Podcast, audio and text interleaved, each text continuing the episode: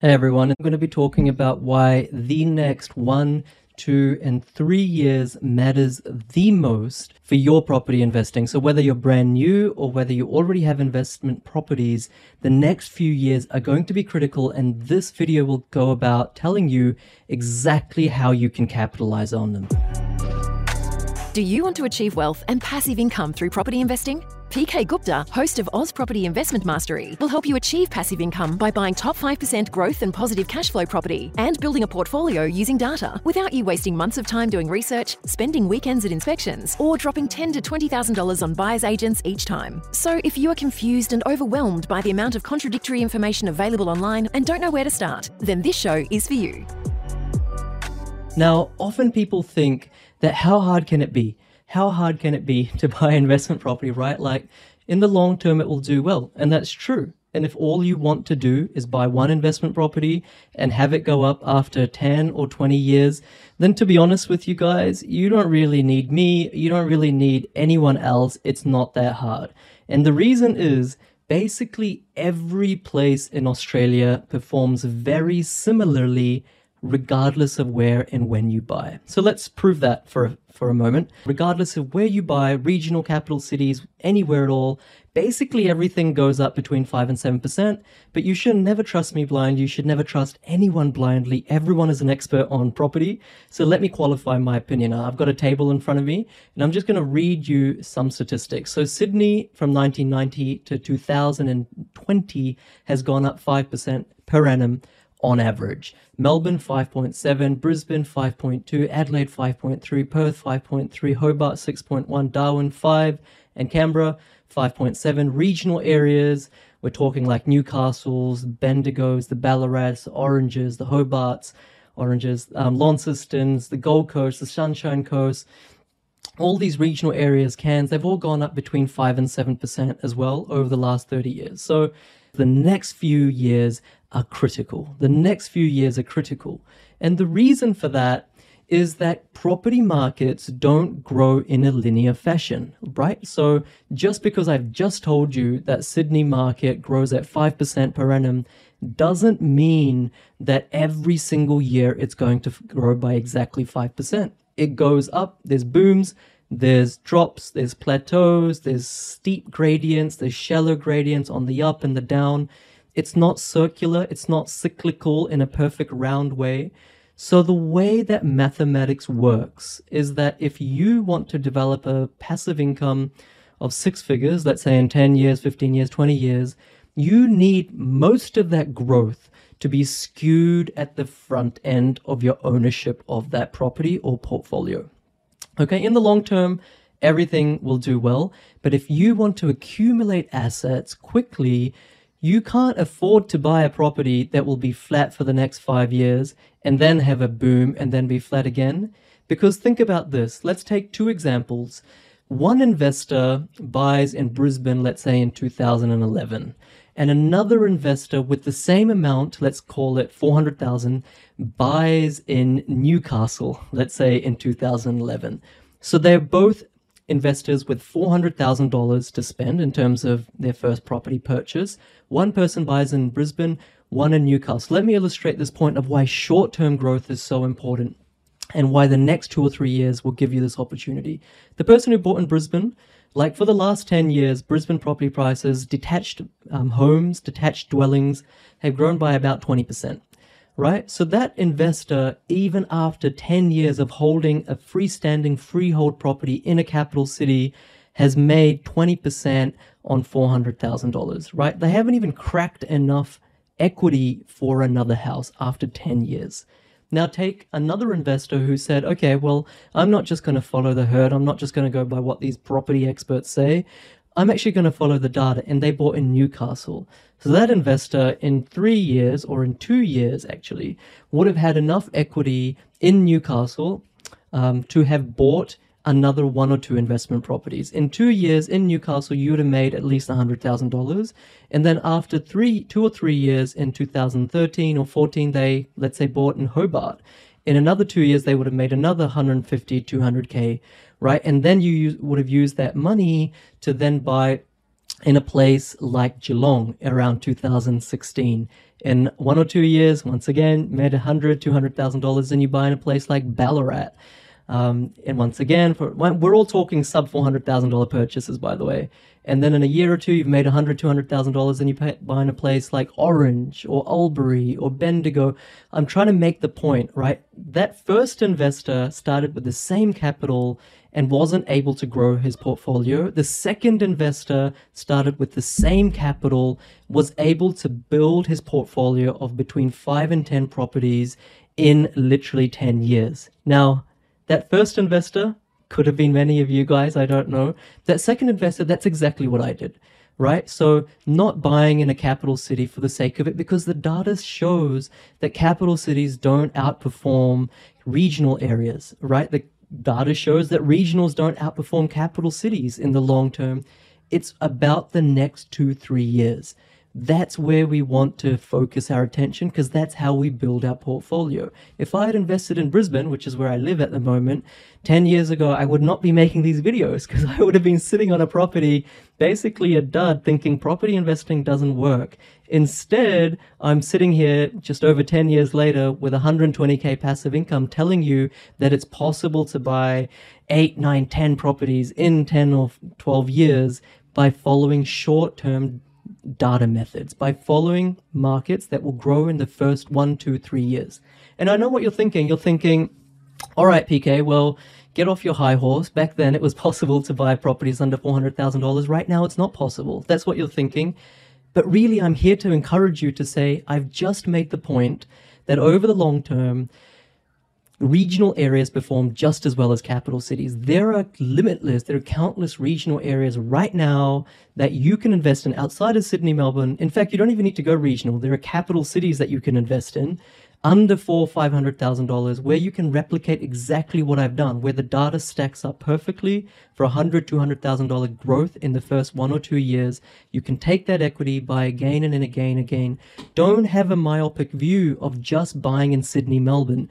Don't have that view, right? And I just did a video on how apartments make for very poor investment decisions. Apartments are seldom good choices to buy. I know what you're thinking. You're probably thinking, all right, well, I'm not really sold on this whole regional story, despite what the data says. All I can afford is an apartment. Well, here's why you shouldn't do that. Once again, don't listen to me. Here's the data. I'm going to share with you some data that will dispel your want to buy an apartment. I know what you guys are thinking. You guys think that, you know, wherever the shops are, wherever the schools are, wherever the cafes are, wherever the water is, wherever there's lifestyle components, convenience factors, that is where makes for a good property investment. And why not just buy an apartment there? Like if you're in Sydney, you're probably thinking, what's wrong in buying an investment property, an apartment in Bankstown or West Ryde or Westmead or Epping or Hornsby or Strathfield? Well, let me share with you some data. In New South Wales, if you bought in Bankstown 5 years ago, you would have made a total growth, not average, a total growth of 6.5% in an apartment over the entire 5 years. That is not enough to get you that second, third, fourth property. You need 100, 150K growth in the first 2 years to make an investment property worthwhile. That's really the litmus test of whether you've conducted elite property investing. West Ryde, the total growth in the last 5 years was 7.7%. Westmead, like a nice area, right? Negative 3.7%. Epping, 9%. Like even 9% or 10% after 5 years is peanuts. That's not what we want. Hornsby, 0.6%. Strathfield, 4.7%. Burwood, 1.8%. Haymarket, -8%. Castle Hill, really nice place, good mall, all that kind of thing. Everyone wants to live in Castle Hill. Apartments, 2.5% growth over the last 5 years, like ridiculous. Homebush, zero, nothing. Nada. Auburn, -2%. And if you're in Victoria, let me give you some Victorian stats. So Abbotsford apartments, we're all talking about $500,000, $600,000 apartments here on average, maybe a little bit less in some suburbs, 13% in Abbotsford. 13% growth in 5 years is really not setting yourself up to extract equity and buy again and again. This is a really terrible result. South Bank, -2%. right? I've just done a video on why apartments are lousy. Go check that out. But here's the proof again. Doncaster, -0.1%. So once again, I want you to take away from this the fact that, you know, long-term growth is always going to be there. You don't need to be a rocket scientist to figure out that. But short-term growth is what we need. It's imperative. But don't make the mistake of buying an apartment just because you don't have $600,000 to $700,000 to spend. All the properties that I've ever purchased residentially are under $500,000.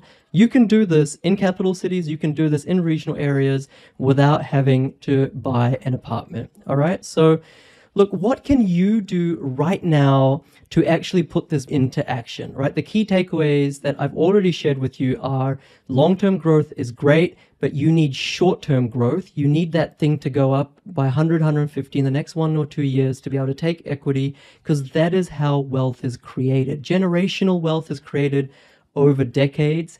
But if you want to leave your job or have flexibility or just want to spend more time with your family in 10 years, 15 years, 20 years, you need each and every property to grow in the first 1 to 2.5 years whilst being positive cash flow. That is an imperative. That's just something you need. It's not like we're in the 1990s, right? It's more difficult these days. That's just the harsh reality. So the first thing is chase short-term growth. And you won't get that by following infrastructure trends or by following population growth or by following migration trends, all that kind of thing. Brisbane had the biggest population growth of almost any capital city over the last 10 years, but like I've just demonstrated, capital growth of 18%. Those two things aren't correlated. So the first thing is you need short-term growth. That's the first takeaway. The second takeaway is don't limit yourself to Sydney and Melbourne. You're not going to get positive cash flow there, and you may not get short-term growth in all instances. Be open to buying regionally. Don't make the mistake of thinking regional underperforms. It doesn't over the long term, and there are countless regional areas that will make you more money in the short term than you will make by buying in Sydney or Melbourne. Number three, don't buy an apartment just because you don't have $400,000, $500,000, $600,000 to spend. Doesn't mean you need to go buy an apartment because it's cheap, right? You don't need to do that. Apartments underperform. I've proved that. You know, stay clear of apartments. Now, how do we take these three principles and put them into practice? Well, the first thing is you need the right team. To buy interstate, to buy borderless, you need a conveyancer, mortgage broker, quantity surveyor, accountant, and a property manager or property managers around Australia. That is essential. What you don't need is a buyer's agent, all right? A lot of times buyer's agents say you need a team, and they kind of conveniently slip in the fact that you need a buyer's agent. You don't need a buyer's agent. All of this can be done remotely without a buyer's agent using data. The second thing you need to implement the first three principles is you need to understand true data. Now, by true data, I mean things like inventory levels, days on market trends, stock on market percentages, developable land supply schemes, building approval schemes, you know, job advertisement trends, all these types of things, not just yields, not just historical growth, not just vacancy rates. Those are very simple things, guys. Don't make your property decision based on those simple factors. And the third thing you need to unlearn, the fact that you should be buying properties based on, you know, the market sentiment, or based on how much infrastructure is going in, or based on whether the economy is thriving or the workforce is increasing, or whether it has a good lifestyle appeal or migration trends. Those things impact long-term growth. It's not that they're not important. They impact long-term growth, but long-term growth is there anyway, basically anywhere you buy. I just proved that at the start by sharing with you some statistics around Australia. So long-term growth kind of takes care of itself unless you make a massive mistake. And that's not really hard to avoid making those mistakes. But the way that mathematics works is we need the majority of our capital growth skewed to the front end of our acquisition phase, skewed to the start of your property investment journey, because the way that arithmetic works is that any growth upon more growth in the short term is more. Okay, I'll just say that again. Growth that happens on earlier growth is more. All right, that's just the definition of compounding. Right, when you get initial growth, then any future growth, which will happen anyway in the long term, like I've said, will be more because you've had initial growth. So if you want to buy multiple assets, you need to buy your first investment property or your next investment property that will have short-term growth so that you can take equity and then you can build You can build a portfolio, buy multiple assets, and then future growth will always be there, but we need to quickly buy investment properties to build an asset base that will start multiplying in value because of the rule of compounding, right? But you can only get that if you follow true data, not stuff like infrastructure that only kicks in after 5 or 10 years. We need that short-term growth. So hopefully that's all making sense, guys. Like, I'm sharing this with you from experience. I know this is very contrary to basically what everyone says, all the buyers agents, property investment companies, all that stuff, because it's very easy to sell you a story that, oh yeah, you know, big shopping center coming in, Bunnings coming in, Westfield coming in, all this sort of thing happening, you know, growth corridor, population trends, buy here, buy brand new house and land package, duplex, Ipswich, Logan, North Lakes, Narangba, you know, all this kind of thing. It's very easy to say that, but that's not going to serve you. What's going to serve you is by telling you the truth. The truth is a little bit more difficult than what people make it out to seem, but you need, in this day and age, you know, we're not in the 90s. You can't buy 200 properties in 2 years.